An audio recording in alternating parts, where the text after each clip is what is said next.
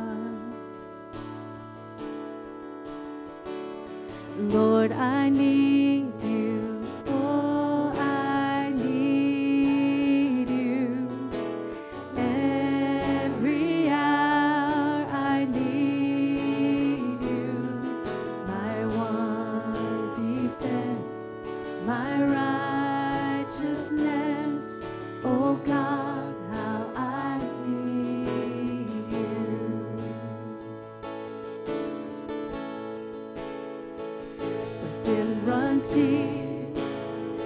Your grace is more. Where grace is found is where.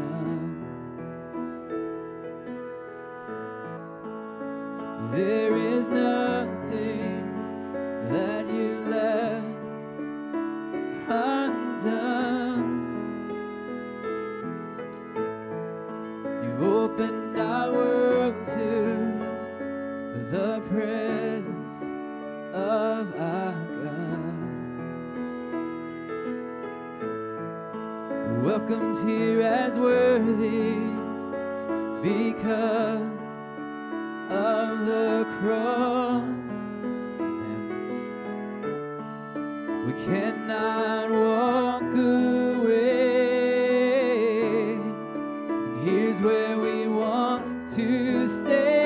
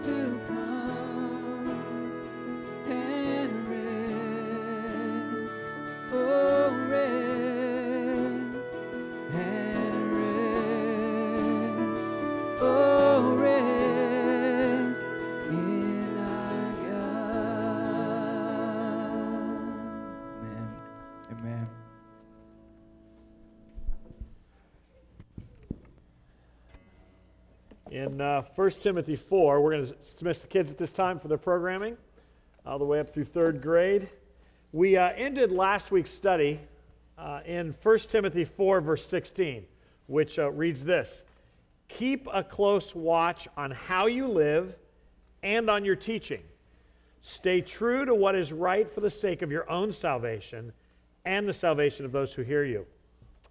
Since we began this study, we have, uh, especially as we jumped into 1st and 2nd Timothy, we have been talking a lot about keeping uh, Jesus as the central message of all that we talk about. Um, I, on a side note, I hope that you're observing that what should be being preached from the pulpits is very limited if you do it God's way. There's not a lot of uh, scripture. The New Testament doesn't give a lot of room for pastors to get up here and talk about whatever they want. Their job is to proclaim Jesus Christ to the lost and then the found to remind them that Jesus Christ is still on his throne.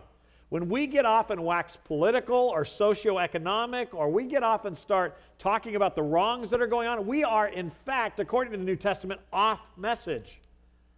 Uh, we have seen from 1 Timothy so far, up to chapter 5, where we find ourselves this morning, that Jesus is the point, and all other doctrines are often used by Satan as distractions and dividers within the family of God.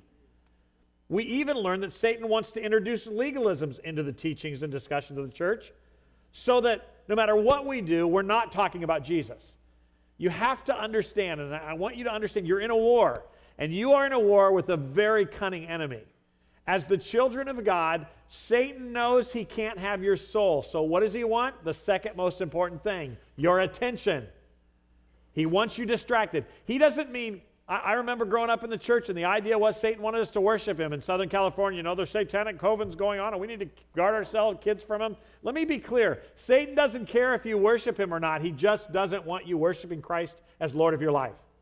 He wants you off message. And, and he introduces legalisms into the church. And, and, and this point of all of this, whether it's political or socioeconomic or social justice or legalisms, is simply that we are not talking about Jesus Christ. Paul began his letter by pointing out the central truth that Timothy and we need to keep zeroed in on in 1 Timothy 1:15. This is a trustworthy saying, and everyone should accept it. Let me rephrase that. This is the one thing that we all must agree on. This is the thing that we all should come to terms with. Christ, Jesus, came into the world to save sinners. That's it. That's the point. We're sinners. Jesus came to save us. We pretty much all agree on that in this room. We also agree the church has always struggled with staying on message, and a significant part of what Paul wants to communicate to Pastor Tim here in this letter is to stay talking about Jesus. But this verse we ended with last Sunday actually says there's a second responsibility.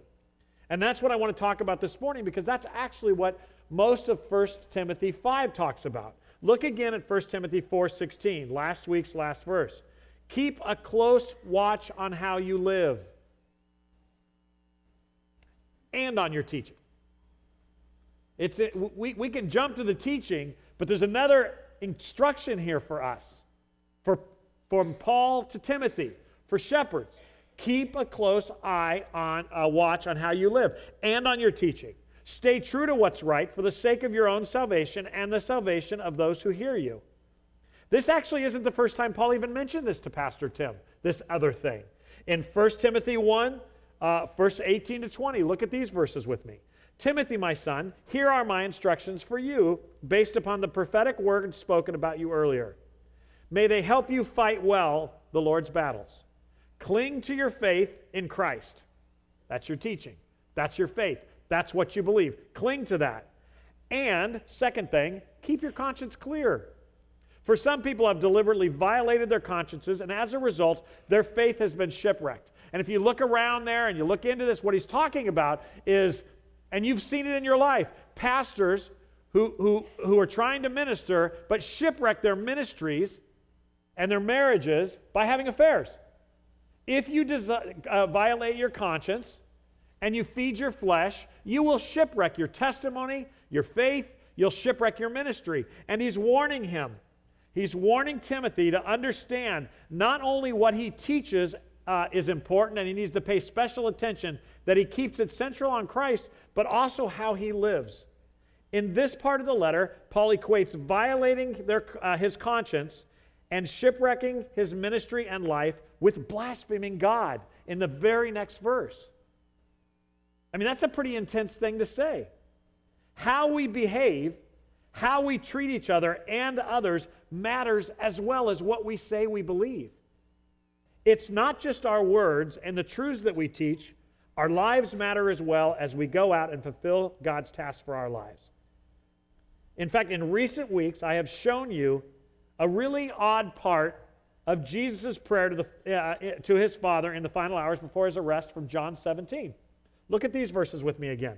I am praying not only for these disciples, but also for all who will believe in me through their message. That's us. I pray that they will be one just as you and I are one. As you are in me, Father, and I am in you, and may they be in us so the world will believe that you sent me. How we live, specifically how we treat each other, apparently is evidence of Jesus being who we claim he, he is. And, and, and look, this shouldn't be a shock to us because I'm as sick of hypocrisy as you are. I am tired of hearing people preach on something and finding out they're doing it in secret. And so are you.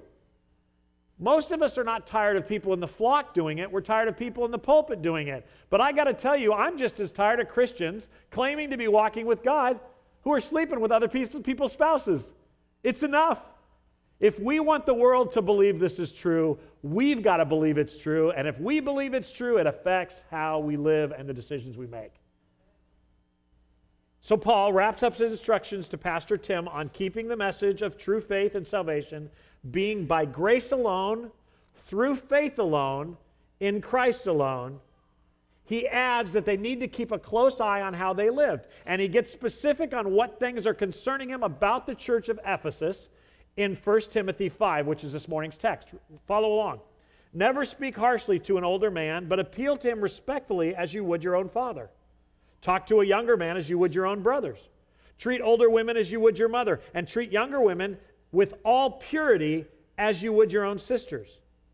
Verse 3 Take care of any widow who has no one else to care for her. But if she has children or grandchildren, their first responsibility is to show godliness at home and repay their parents by taking care of them. This is something that pleases God. Now, a true widow, a woman who is truly alone in this world, has placed her hope in God. She prays night and day, asking God for his help. But the widow who lives only for pleasure is spiritually dead even while she lives. Give these instructions to the church so that no one will be open to criticism. Verse 8. But those who won't care for their relatives, especially of their own household, have denied the true faith. Such people are worse than unbelievers.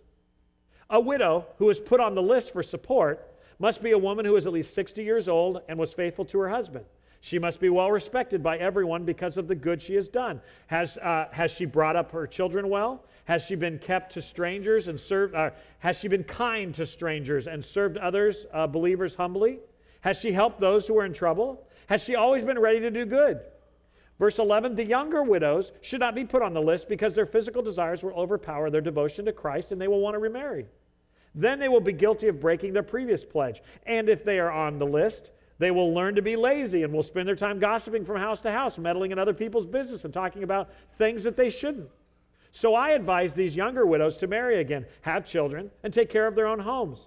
Then the enemy will not be able to say anything against them. For I am afraid that some of them have already gone astray and, and now follow Satan. If a woman who is a believer has relatives who are widows, she must take care of them and not put the responsibility on the church. Then the church can care for the widows who are truly alone. Let, us pray together. Father, I ask you this morning to help us understand uh, not the letter of, of the law, but the spirit of the word. I pray that, I pray that we would understand, Father, uh, what, what, uh, what is in here for us, Father.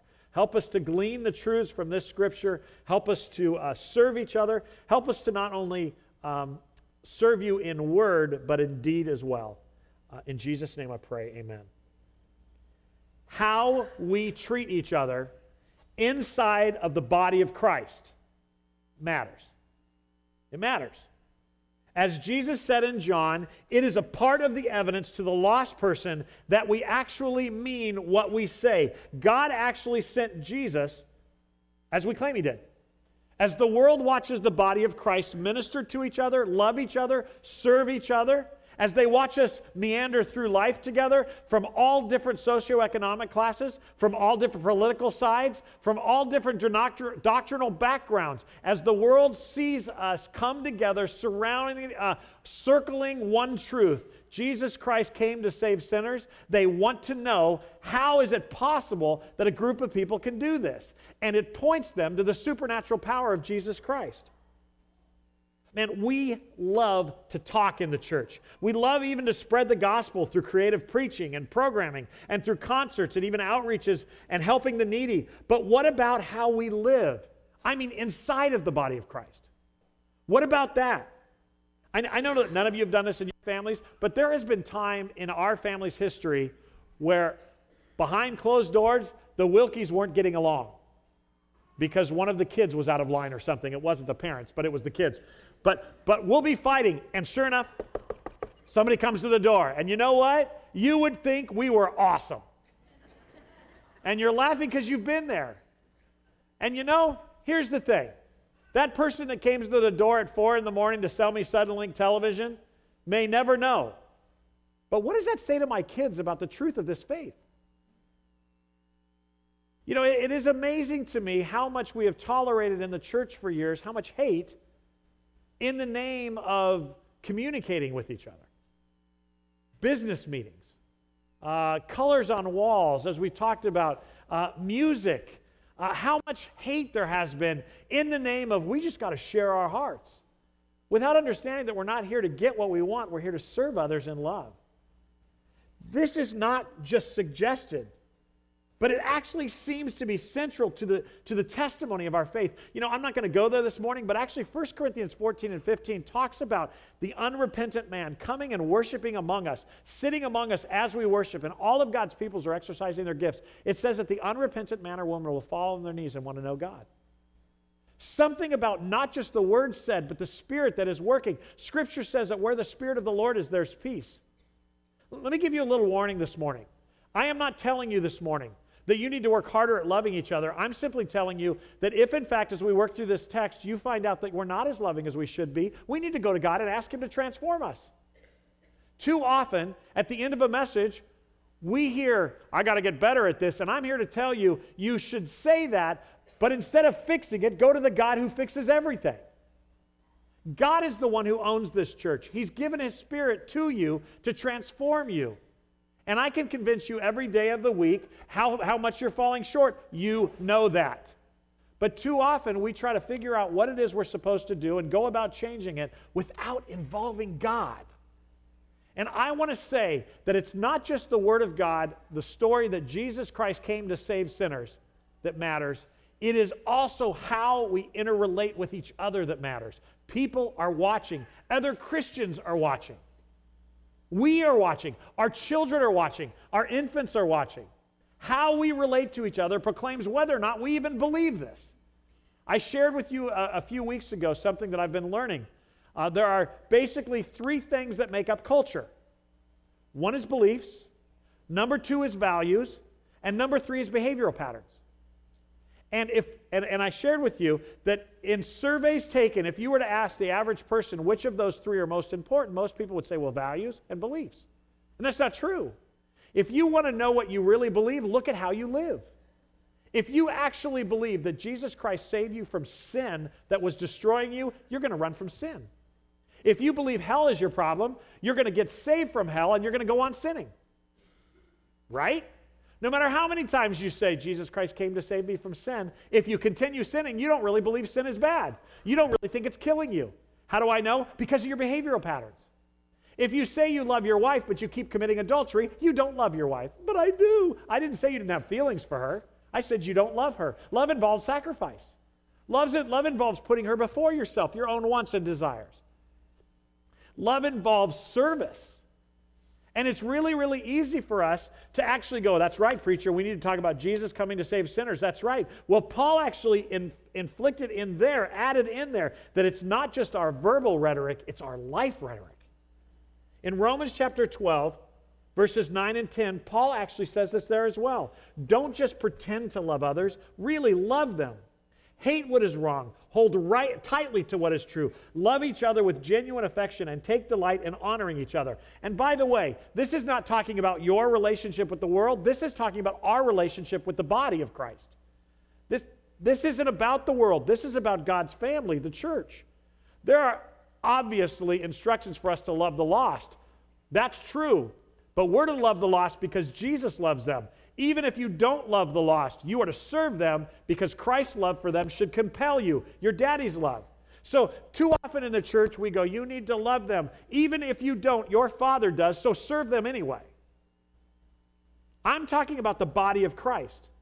In 1 John, John says that if we claim to be in God, but we don't love each other, we're liars because the truth isn't in us. Who is the truth? God. If you are the temple of the Holy Spirit and the Holy Spirit's in you, you will love.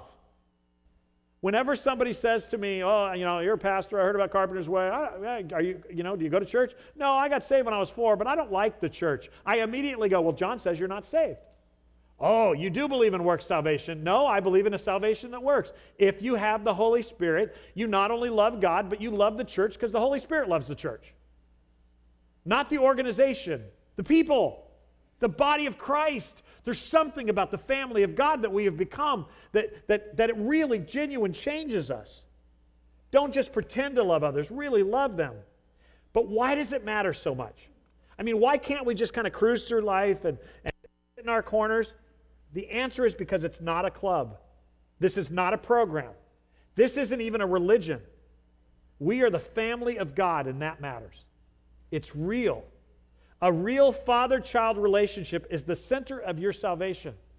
In, first, in Ephesians 1 5, it says that God's unchanging plan, his ultimate plan, his absolute core value was not to keep you out of hell. It wasn't even to remove sin from your life, it was to make you his kid. That was his unchanging plan, to adopt you into his family. That's what he wanted to do. If you sat down with God in 10 seconds and I said, in one sentence, I want you to tell me what your plan was, it would be to make you my kid.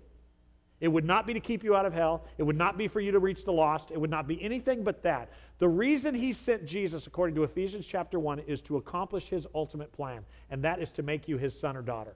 That was his ultimate plan. At the center of your salvation is a father son or father daughter relationship with a living God. And at the center of him birthing the church at Pentecost in Acts chapter 2 was our relationship with each other. It's the center of church life, it's the center of why we gather. I had a call from a friend of mine. Our kid who used to be in my youth group this last week about uh, uh, and this is going to get close to home because uh, many of you have been involved in ministries like this. And they're going through a debate in their church about are we going to be seeker sensitive versus seeker driven? And their church is moving into a seeker driven model. And just to, long story short, basically what that means is we, we, the church needs to be aware that lost people come in and they don't understand our words. We use words like atonement and redemption and, and, and salvation, and they're like, you know, I think I kind of get it, but they don't ask because they're too embarrassed to ask. We need to use words that people get who aren't religious people. You understand that? That's seeker sensitive. People need to come in and be instructed, or else they sit in the back and wonder what the heck's going on around here. But then there's another level, and that's called seeker driven. That means everything we do is to reach the seeker. And this church is moving into a time where everything from parking lot uh, eh, to every Sunday school class to everything they do is about making sure that the lost person feels welcome. That's not biblical. It may grow your church, but it's not biblical. Because I tell you this morning that if all we do is look for visitors and all we do is reach out to visitors, we will never reach in and build each other up, which is the purpose for our gathering. You see, God invented the church to help you here so that you could survive out there. This is where you come to be refreshed. This is where you come to be encouraged. This is where you come to get loved on. If all we do is reach the lost, when do the found get loved on? We'll be loved on in heaven. God didn't leave it that way. That's why we gather. And our priority isn't actually, as we gather, love on them, it's to love on each other. It's, it's central. And I would like to just throw out there this idea that one of the ways that Satan keeps the local body of Christ off message is by getting us to think that Sunday morning is about evangelism. It's not a bad thing, it's just not the central thing. The central thing is for us to look each other in the eye and say, How are you doing? I'm doing great. Didn't your whole family just die in a plane crash? Yes, but God is good. Wow, you're lying to me and yourself. And you hug them. There, there's a reality. Life is real. It's hard. It's painful. It's difficult. We come from different political points of view, and sometimes half every Sunday, half of us are discouraged at what's going on, and half of us are celebrating. And people really have different points of view. You're opening the scriptures and you start questioning things you've been taught your whole life. This is the place you come to discuss those things. And you know what? There's a lot of stuff in scripture that isn't clear. Do you know why it's not clear? Because God doesn't want it clear. He doesn't want it clear. About three quarters of you believe in the rapture. The other 25% aren't sure how he's going to come back. Do you know why we're not clear on the rapture? Because God doesn't want us clear on the rapture. Well, why wouldn't He want me clear on the rapture? Because you're not in control. Your job is to trust. But there is one thing you can know salvation. It's by God's grace alone, through faith alone, in Christ alone. It's the central message of the church. There's a million different ways we can take Scripture to teach us how to raise our kids. There's one way to how to get saved. There's a hundred different ways to talk about how God saves the lost, whether it's Calvin or Arminius. But there's one way Scripture says a person gets saved, and it's clear through God's grace alone, through faith alone, in Christ alone. And all the other stuff, how many angels can stand on the head of a pin? Fun discussion. Absolutely worthless. Can God, being completely sovereign and without weakness, make a rock so big, since he can do anything, he can't pick it up? Fun, useless. And churches split over that stuff. Why? Because we're not rallying around the one thing that's clear in Scripture salvation. As a result, somebody's laughing back there, and I want to start giggling. Don't you love hearing kids? You realize, I, I, look, off message, off point, rabbit trail. You, do you realize how much happens on Sunday morning while you sit in here? I mean, there are babies right now that are being loved on in safe environments. There are children being taught. They're being sung to by other people. They're being read stories. How cool is that? There is nothing like the body of Christ when she's functioning. So cool. Now, somebody go tell them to quiet down.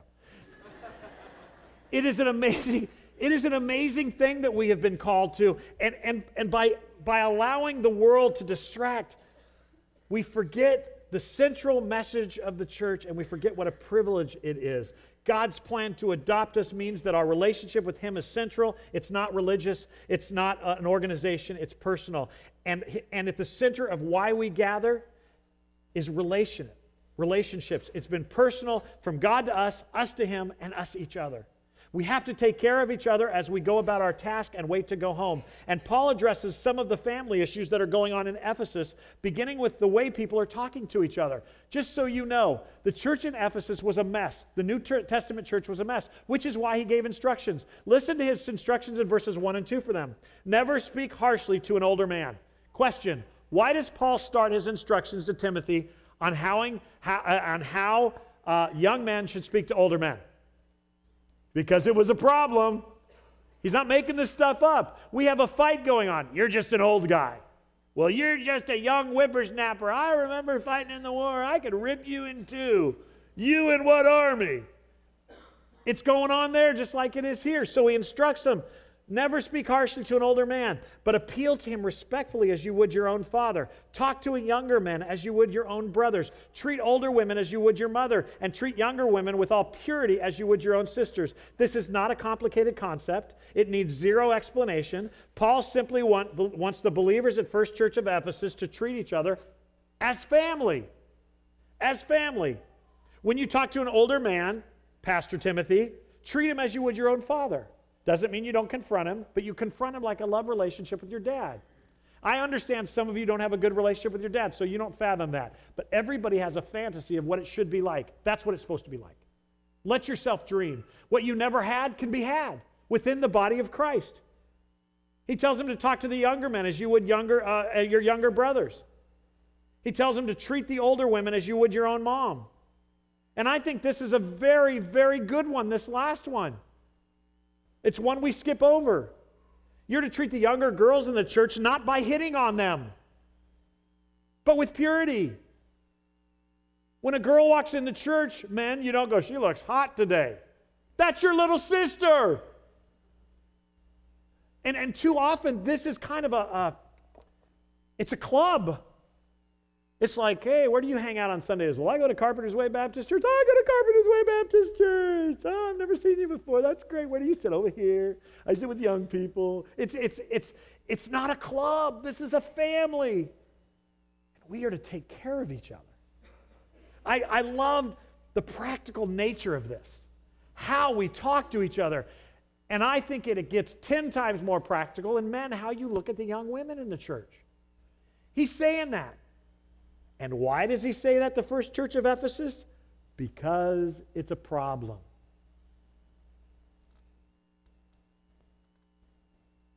First Timothy 2 1 to 10, or First Peter 2 1 to 10.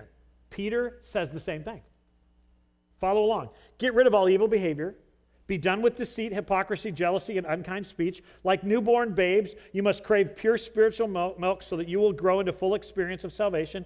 Cry out for this nourishment now that you have tasted of the Lord's kindness. This is last week's message. Remember, Paul told Timothy to train himself with spiritual training. I, I made the very creative and first time ever joke about being in God's gym. It was very, very good. None of you talked about it on Facebook, so I'm going to say it again.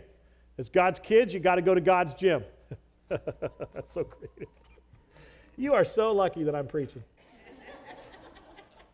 But then he, then he moves on. Verse 4 You are coming to Christ, who, in this, who is the living cornerstone of God's temple. He was rejected by people, but he was chosen by God for great honor. And you are living stones that God is building into a spiritual temple. You, plural, are living stones that God is making into his temple.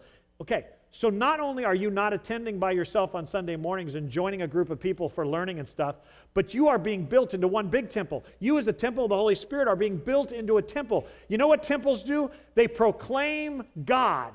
It is the place people, the lost, uh, seekers can, can find out where there's hope. We are the temple of the Holy Spirit. We are becoming the temple of God as well. What's more, you are holy priests. Through uh, the uh, mediation of Jesus Christ, you offer sacrifices to please God. As the scriptures say, verse 6, I am placing a cornerstone in Jerusalem, chosen for great honor, and anyone who trusts in him will never be discouraged. Yes, you who trust him recognize the honor God has given him. But for those who reject him, the stone that the builders rejected has become the cornerstone.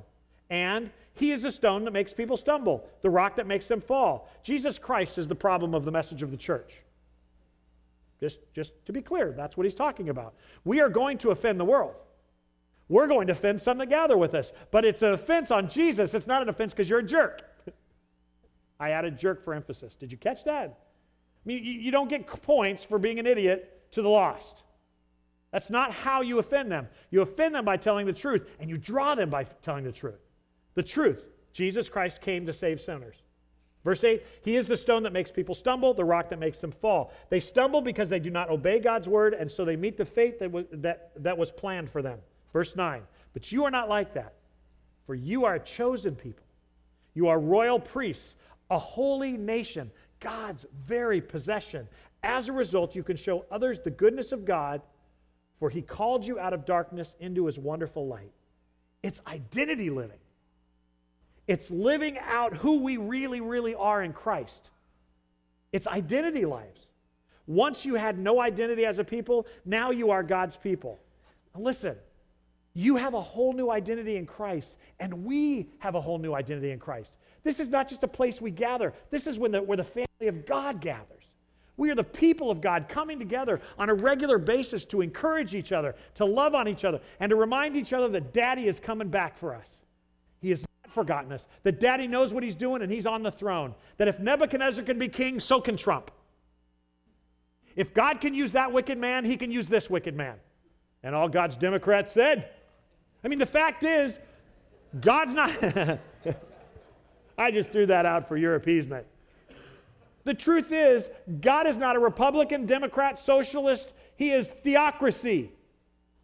You see, the church is not a democracy, it's a theocracy. In other words, it is not anybody's job to figure out uh, what they're supposed to do to make us successful, to market us better. It is our job to make sure that God's will on earth is done.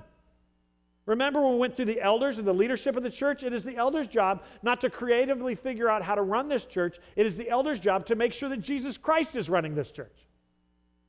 That is their primary responsibility. That's why they are given to the word in prayer. That's why the deacons are held accountable to the elders, because the deacons make financial and physical decisions for the flock, but the elders say, wait a minute, that's not biblical. That's what we do. The elders are the supreme court of the church that makes sure that God, who is our constitution, his will is done. It's not complicated except when nobody's doing it that way. Jesus Christ is the only senior pastor of this church, not Mark Wilkie. I have raised my children and been fairly successful, but that doesn't mean I can tell you how to raise your kids. But I can tell you how to love God. And if you love God and your spouse loves God, it's going to change your marriage because you will start serving each other under the power of the Holy Spirit. And if you and your spouse serve each other under the power of the Holy Spirit and walk with God, it's going to affect your children. They may rebel, but they will be rebelling against Jesus Christ, not against you. In the church, we have added psychobabble with a fish on it. The truth is that what we do is we gather to remind each other that Jesus Christ came to save sinners, of which we're bad, a bad sinner. And by redeeming us, our message to encourage each other as we struggle with sin in our flesh, that God is still sufficient and He still redeemed us, which draws us to each other to love on each other. This isn't a place where you come and beat each other up. This is a place you come and hug each other and care for each other and remind each other that it is finished. It is still well with your souls. Can you imagine being a part of a church you weren't afraid to share your sin with? Can you imagine being a part of a flock where you could actually say, I'm struggling with porn, and not have people go, oh, everybody run for the alcohol? What if we actually understood that every one of us in this room were struggling with sin and God's grace is sufficient with different sins, and you help me with mine and I help you with yours? What if we understood that you don't disappoint the church when you struggle, and our job is to remind you that God's not disappointed in you? Get back in the game. That's what the church was invented for. Because our daddy is here this morning, but you can't touch him and see him. That's coming. That's coming, but it's not today. So what did he do? He left us with each other and structure and order so that we can keep each other going until it's our time to go home. We were not at one point people, a, a nation, but now we are God's people, his people. Like your family is your people.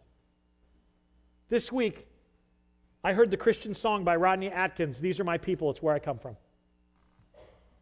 None of you listen to country music. I am so disappointed. Ironically, the album title is like Out of Hell or something like that. It's true. Just to be clear, 150 years from now, you will be with each other. If your brother and sister in the blood of your family isn't saved, you will not be with them. This family is permanent. That family is not. This is the real deal. This isn't your second citizenship, second to America and the Republic of Texas. This is your only citizenship that matters. I'm not saying you don't vote or you don't get involved. I'm simply saying remember what matters. Remember what makes a difference a thousand years from now. This is a gift, and Satan wants us to turn it into a political action committee, a frustrated group, a group of people that are hurting anything, anything. A group of people that are debating theology, a group, or doctrine, not theology, a group of people that are debating everything except salvation in Christ alone. It gets us off message. And Paul wanted to begin by telling him that you got to get people to talk to each other, and you need to talk to each other as family. And you need to be careful, and you need others to be careful, not to be looking at the young women as future mates, but as their little sisters. Then he goes on because this church had a problem. They had a widow issue. 1 Timothy 5 3 to 16. Take care of any widow who has no one else to care for her. This is the overriding principle for what he's about to say. Now he gets detailed on what that looks like. And we're going to just read through it, and I want to make a couple points. Verse 4 If she has children or grandchildren, their first responsibility is to show goodness at home and repay their parents by taking care of them. This is something that pleases God. So, widows with children or grandchildren should be cared for not by the church, but by them. Verse 5 Now, a true widow, that is, a widow who is truly alone in the world, has placed her hope in God. She prays night and day, asking God for help. But the widow who lives only for pleasure, pleasure is spiritually dead even while she lives. Give these instructions to the church so that no one be, will be open to criticism. Obviously, in First Church of Ephesus, they had women who were widows in the church who are a little bit less morally pure than they should be. And he's telling them to knock it off. Verse 8, but those who won't care for their own relatives, back to that point, especially those in their own household, have denied the true faith. Such people are worse than unbelievers. In other words, how you treat your own blood family is part of your testimony. So these widow problems going on. The first group of people that we need to deal with are those with children or grandchildren. Tell them to deal with their own parents, with their own grandparents. Verse 9 A widow who is put on the list for support. Take a breath. Don't read by that fast. There was a list. For those of you who don't think the church is organized, has administration, that's what this is. There is a list. And widows who truly had nobody taking care of them were put on that list. Because we are to take care of each other, not just spiritually and emotionally, but physically. Those widows are put on the list for support. We call this benevolence. Things have not changed in 2,000 years, only technology has. Keep reading. Verse 9. A widow who is put on the list for support, now this is going to offend some of you, so take a deep breath, must be a woman who is at least 60 years old and who was faithful to her husband. She must be well respected by everybody because of the good she has done. Has she brought up her children well? Has she been kind to strangers and served other believers humbly? Has she helped those who are in trouble? Has she always been ready to do good? For those of you who think that the benevolence of the church comes without conditions or strings, you aren't understanding what he's saying here. You see, the benevolence of the church absolutely comes with strings. For those of you who think that the church shouldn't judge each other, you're not reading what Paul's telling Timothy. The truth is that these are conditions. Verse 9 and 10. The women have to be at least 60 years old to be on the list of financial support. They have to have been faithful to their husbands. She needs to be well respected by everyone because of the good she's done. She must have brought her children up well. She needs to have been kind to strangers and served unbelievers humbly. She needs to have helped those who are in trouble. Has she always been ready to do good? Is one of the questions that they are to ask about who they support. So much for not judging. I want you to understand something. Our job as a family is to support each other spiritually, to lift each other up. That's going to involve judging. If we believe sin is destructive, then we're not going to sit by and let each other destroy ourselves. Well, I don't want people telling me what to do. Then do the right thing. Don't violate your conscience. Let me get real specific with problems we've had at Carpenter's Way Church. If you're checking out somebody else's wife across this room and you start sleeping with her, somebody's going to talk to you about that. You might as well leave now unless you decide to obey your conscience and what you know is right. Knock it off. We don't kill people and thank God for grace. Right? I mean, this is real. This is real. You are saved by as a result of God's grace through faith alone in Christ alone. Absolutely. And salvation happens a moment in time when the Holy Spirit comes to live within you. That is awesome. But our job is to keep us from blowing each other's lives up. That's our jobs. If if I started beating Julie regularly, somebody in this church had better say, You can't beat your wife regularly. Well, you weren't married to her. You don't know what she's like. She deserves it. It's still not right, Pastor. If you have a pastor who's struggling with sin, you should come alongside them and help them through their struggle, not fire them. We're family. If you're struggling with sin, you've got to have relationships enough where people can help you with that struggle. Is there anybody who hasn't struggled with sin this last month? If you say that, I will call you out and read scripture to you. Don't raise your hand. Warning. If you're here this morning from the Church of Wells, you're lying to yourself. And when you say, I don't struggle with sin, that's called pride. You just blew it. Listen, we all struggle with sin. Would you do me a favor? Would you look at the person next to you and say, You are a dirty sinner? Please. Okay. For those of you who are going, No, I'm not. My identity in Christ, I am pure and holy. Just for a second, let me be human. Now everybody knows it. Quit pretending like you don't have a hard time.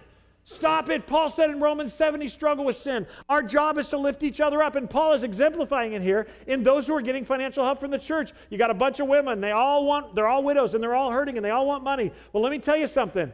Those who get resources from the church have to, should have no family. We shouldn't bleed the church just because people want an easy way and they don't want to be a burden to their family. You're supposed to be a thorn in your family's side. That's part of being family. Now you know Thanksgiving is exactly what it's supposed to be. and it's the same in here. We're supposed to struggle with each other under the umbrella of love. That's why I tell you all the time if all you're doing is coming to Sunday morning w- preaching, you're, you're not really a part of the church. You need to go and meet people. You need to be with the youth group. You need to be with adults. You need to be with people who get to know you so they can say, you know, you look like you're having a rough week. Oh, I'm doing fine. No, you're not. I can tell. What's going on? That's what people who love each other do. That's what we do as the family. That's why we gather. And in this church, in this church, Paul wanted them to get back on message. But he also wanted them to understand that they need to take care of each other, but not everybody should be taken care of. He goes on, verse 11 younger, women, uh, younger widows should not be put on the list because their physical desires will overpower their devotion to Christ and they will want to remarry. Can we just, we're not going to get specific here because I get emails when I am, but let me just say this. Do you realize how real these scriptures are? I, I, you know, I mean, it's talking about somebody in, in, in, still young, a woman who finds herself single and, and, and wants, wants a man to be partners with her in life and help her. You know, she wants to give him children and, and, and has normal desires that we all have. And it's practical. It's saying don't help her, don't put her on the list, because if you start supporting her, it may keep her from doing what she needs to do. Get married, go on with your life. So practical, because this is real. It's not religion. It's not organization, it's human beings who have been redeemed by God coming together to do life. How do we take care of each other? It's answering those questions. Verse uh, 12. Uh, uh, let, me, let me start 11 again. The younger widows should not be on the list because their physical desires will overpower their devotion to Christ and they will want to remarry. Then they will be guilty of breaking their previous pledge. Stop for a second. The previous pledge is not the first marriage because people, too many theologians or churches come out and go, you shouldn't remarry if, if you end up a widow. That's not what he's saying. The thing is that if a woman was put on this list and supported, she had a full time job. That's another thing we don't talk about. They didn't just give them money and send them on their way, they actually were required every day to come into the place of worship and pray for the flock. Full time. How, how many hours a day? As many hours as asked. You see, the elder's job wasn't to allow women to go home. Actually, well, let's read on. Uh, Verse 12, then they would be guilty of breaking the previous pledge, the pledge to the church that they'll come in as the church takes care of them and minister there. And if they're on the list, they will learn to be lazy and spend their time gossiping from house to house, meddling in other people's business and talking about things that they shouldn't. So I advise these younger widows to marry again, have children, and take care of their own homes. Then the enemy will not be able to say anything against them. For I am afraid that some of them have already gone astray and now follow Satan. Oh, they're part of a satanic coven. No. If you go back to Ephesians 2, which I'm not going to do today, it talks about what it looks like to follow Satan. It's to feed your flesh. That's what it looks like to follow Satan. Satan doesn't think he's going to get you to start walking around with a pitchfork, a black cape, and red eyes. That's not what he's planned. His plan is to get you to walk around with the King James Bible and to stick up your backside, telling everybody how righteous you are when in secret you are living like hell. Not the location, the description of a life lived like that. This is real. And too many of us are acting like it's not. And it's time to stop or walk away. Seriously. We're not doing anybody any good. The hateful rhetoric that comes from the right and the left, many of them claiming to be believers, makes no sense. And that's just inside of the church the way that we talk to each other. It's inappropriate. It's not biblical. Well, I'm just glad to be a part of the church that can speak openly to each other. That's code for you need to guard your tongue. I love this. He even talks about the widows. Uh, I, I'm, I'm afraid that some of them have gone astray and follow Satan. Verse 16 if a woman who is a believer has relatives who are widows, she must take care of them and not put the responsibility on the church. So even if you have a 60 year old who's genuinely alone, but there are other widows in her family, he's saying, Good, send her off to take care of them. Why? Because it's not good to retire. There's a new lesson for the church. There is no retirement for the child of God. So I can't stop being a teacher? Yes, you can. To that group over there. All of our retired teachers sit right over there. You can retire, but you better not stop serving. You can't stop living. You can't, you can't stay home and watch Oprah or Fox News. You got to keep going. You got to find a new ministry, find a service. I'm glad you're not obligated to the city of Texas or Lufkin and Angelina County and the state of Texas and the federal government for how you make a living. That is awesome, but you can't stop. You can't stay home. You got to find a place to serve. And maybe it's inside of the church. Maybe it's, maybe it's uh, actually, I happen to know this. CISC is looking for volunteers. You can serve in CISC once a month. Well, I don't know what CISC is. Time you find out. You support them with your tithes or your giving every week. You support CISC. It's an organization that feeds those in our community that are less fortunate, takes care of them, finds out who they are, makes sure that they get the right amount of food for the number in their family. It's a phenomenal organization, and you can minister to them. We have a lot of you that serve in the Mosaic Center, a lot of you serve in Pregnancy Help Center, phenomenal organizations. But there are others. I just found this week that uh, Gloria Russell Ministry for Children is trying to start up some new clubs in the schools, and they want to do one uh, at the Boys and Girls Club. They're trying to look into that. That's a possibility. If you if you are a retired teacher who misses ministering to children, I can hook you up. What? I'm so hip. Seriously, Robert Grimes can hook you up. If you want to do something more exciting than that, I want to do something for the kingdom. We will put you on a flight to Turkey and help you minister to refugees in a refugee camp. Well, that's a little rowdy. We'll hook you up with Franklin Graham. He'll fly you over there. Are you a doctor who's tired of doctoring? We'll put you on the front lines. Well, I, I could get killed. Yep, you can die in the United States just like you can uh, Iran. Don't worry about it. It is what it is. We are here to serve until we die. And then we go into retirement. But that's what we do. You know, you know the, the church has become about moralism and political things because we're so bored. In China this morning, there are millions of brothers and sisters gathering right now worshiping God. And none of them are talking politics. Do you know why? Because they don't want to waste a moment of their time talking about things that don't really matter. They want to talk about God and love on each other. That's what we're supposed to be about. But we live in this awesome place where if you don't have the furniture you want in your house, you can go right up to Ashley and you can borrow money for 15 years and you don't have to start paying on it until the year 3000. It's incredible. You can have anything you want here and just pay it off over time. And I'm telling you that Satan has used that to distract us from the battle at hand. The battle at hand. Fight the battle. It's going to be hard not to give into your flesh hard. It's going to be hard to do the right thing. It's going to be lonely out there to have people tell you that you're a religious zealot because you walk with Jesus. It's scary, but it shouldn't be scary in here. It shouldn't be scary in here. We should take care of each other. Let me get really specific. The message of the church is that God came to save sinners. Absolutely.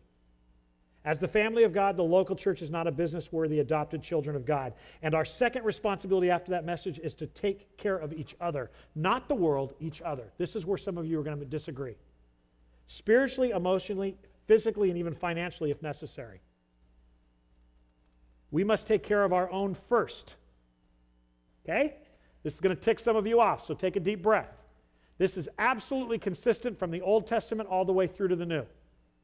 If you were a Jew who were impoverished, you were allowed to go through after the harvest, and there was a certain percentage of fruit that was to be left on the trees. And the Jews were allowed to go pick that off the trees. Then those Gentiles who had been alienated into the nation of Israel, who had been allowed to immigrate into the nation of Israel, were then allowed to go and pick what was ever left on the tree that the Jews had not picked off and anything on the ground. When they were done, then those who were living within the nation's walls, who were not actually part of the nation were then allowed to pick up off the ground.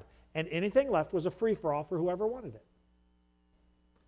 God taught the Jews to take care of their own first.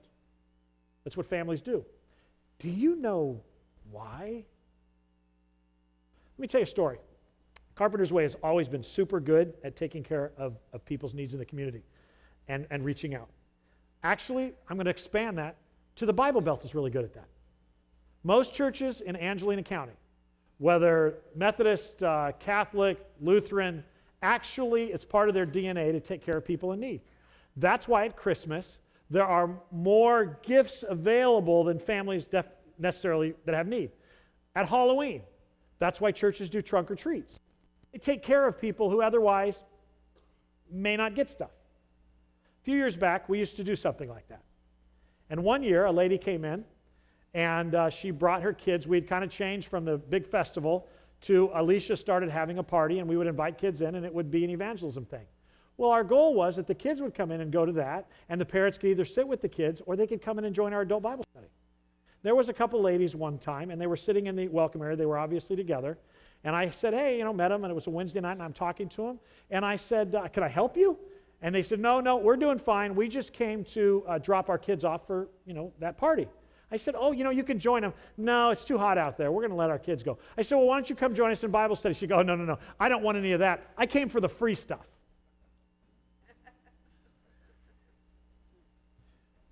You know what? We're not supposed to give free stuff out. We're supposed to give Jesus out. And the truth is that within the body of Christ, as we take care of each other, the world should go, I want some of that. That's a benefit of being part of the family of God. I'm taken care of, I'm loved on. People speak truth to me. They help me when I have financial need. That's one of the benefits of being part of this. And that's one of the drawing cards to the lost. They're supposed to look at the church and go, uh, Well, how do I join? Join the family. You see, our Father taught us, and you go on and you present the gospel that Jesus Christ came to save sinners Gentiles, Jews, black, white, rich, poor, doesn't matter, gay, straight. He came for you, He came to save you. Well, I don't want any of that stuff. I just want the free stuff. Oh, I'm sorry. We're no longer in the free stuff business, we're in the Jesus business. Now, once you join the family of God, we will take care of you because that's what brothers and sisters do. It's part of our evangelism. But there is effectively no need anymore for people to be a part of the local church because we're giving it all away. And in fact, some of our own are hurting. Wow, that sounds kind of crazy. That's what he's talking about here. That's what happened in the nation of Israel. The truth is that God is right now, according to Romans, some of you know this, making the nation of Israel jealous by speaking to the Gentile church. That's Romans, I want to say like 11 or 12.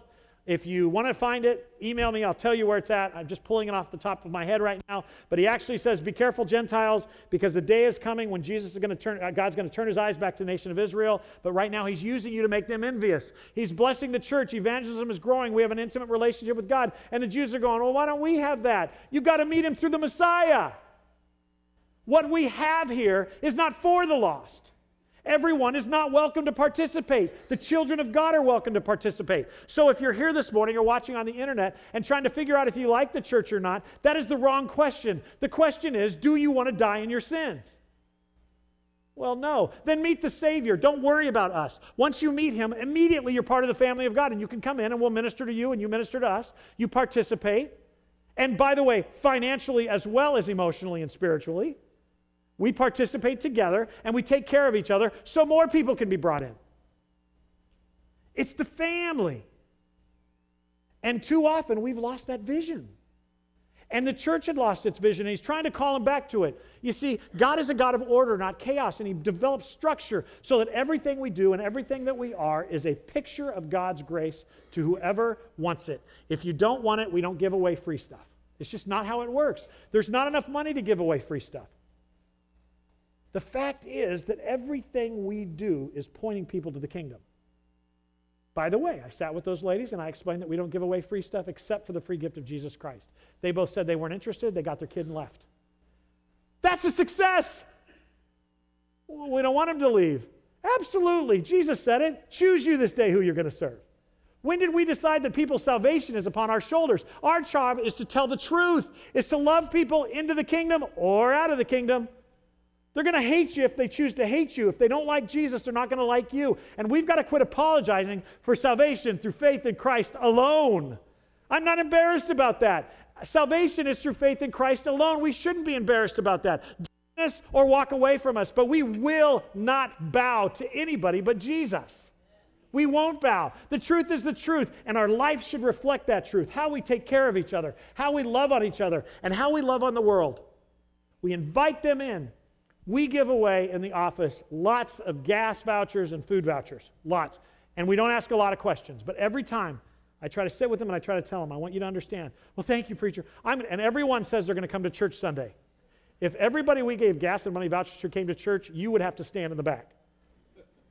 Rarely do they show up. And I always stop and say, please don't make promises you won't keep. I just want you to know this is not a gift from me. Don't thank me. It's not a gift from, it's not even really a gift from our church. It's a gift from our dad who loves you so much. He sent his son to save you. You run to him. Well, I just need to get gas right now. I understand. Here's your gas voucher. You see, since Jesus was walking the earth, people didn't really want salvation. They wanted food. So Jesus feeds the 5,000 plus women and children. The next day they want more food. And he says, I, I can give you food that'll leave you never hungry again. You got to eat my flesh and drink my blood. And it says the crowd left. Why? They didn't want salvation, they wanted the free stuff. There is no free stuff except salvation. It's what we do. These are our people. It's where we come from. I don't like my people. You don't have to. You'll fall in love with them, though, as you get to know them. The people around you are messed up, just the way they're supposed to be. We take care of each other, we grow each other up. We are a conglomerate of rich and poor, of white and brown. We are a conglomerate of gay and straight struggles around you and you don't even know. You don't even know. I know because I get texts. We are a conglomerate of people who have sexual tastes that would turn your stomach and other people who don't struggle with sexual things at all. We got families falling apart and we got families that are walking on, on water. But we all have one thing in common we need grace. And the second thing is we need each other. And if you're a widow, we'll take care of you but we're going to judge you first. I don't want to be judged. That's how we do this. Paul said so. Well, this is kind of tough. That's why I blame Paul and not me. I'd have written it a whole lot different. But it's good. I'm going to end because I could keep rambling. Would you, uh, before I do, would, would you remind me again? The, you guys memorized the uh, Lord's Prayer in King James. So, so would you say that with me again? Our Father who art in heaven, Hallowed be thy name, thy kingdom. Stop. Thy kingdom come, thy will be done on earth as it is in heaven. We have a tendency to sit back and say, Get her done, God. We'll watch. What if? What if when you pray that, God goes, Okay, thanks for praying that. Now you bring my policy plan from heaven to earth. Well, I don't want to do it. That's the plan. Thy kingdom come, thy will be done on earth as it's done in heaven. So that's why I left you, church. I left you to act like heaven. I left you to treat each other like you're going to treat each other in eternity. I left you to, to be an example of what is true. That's why you're here. So when you pray that, don't just ask Him to do it, tell Him you're ready to do it. In fact, I want you to decide if you're ready to do it now, because it's time for us to do it different. Let's do it God's way. So, what do I do, Pastor? Just tell him you're ready. He'll tell you what to do. Let's close in prayer. Father, we do want your will to be done on earth as it is in heaven. We just don't necessarily want to be the means by which you do it. And now, Father, I ask that you make us the means by which you do it. Help us to long for your kingdom to be done on earth as it's done in heaven. Help us to have hearts for the saved, not just the lost. Help us to be vulnerable and transparent while being truthful and loving. And that's impossible with man, but with God, all things are possible. Make us like you. In your holy name we pray. Amen. Bible study is going to start in 10 minutes. You'll be discussing these things. So go do it. Have a great Sunday. Tonight's worship 6:30.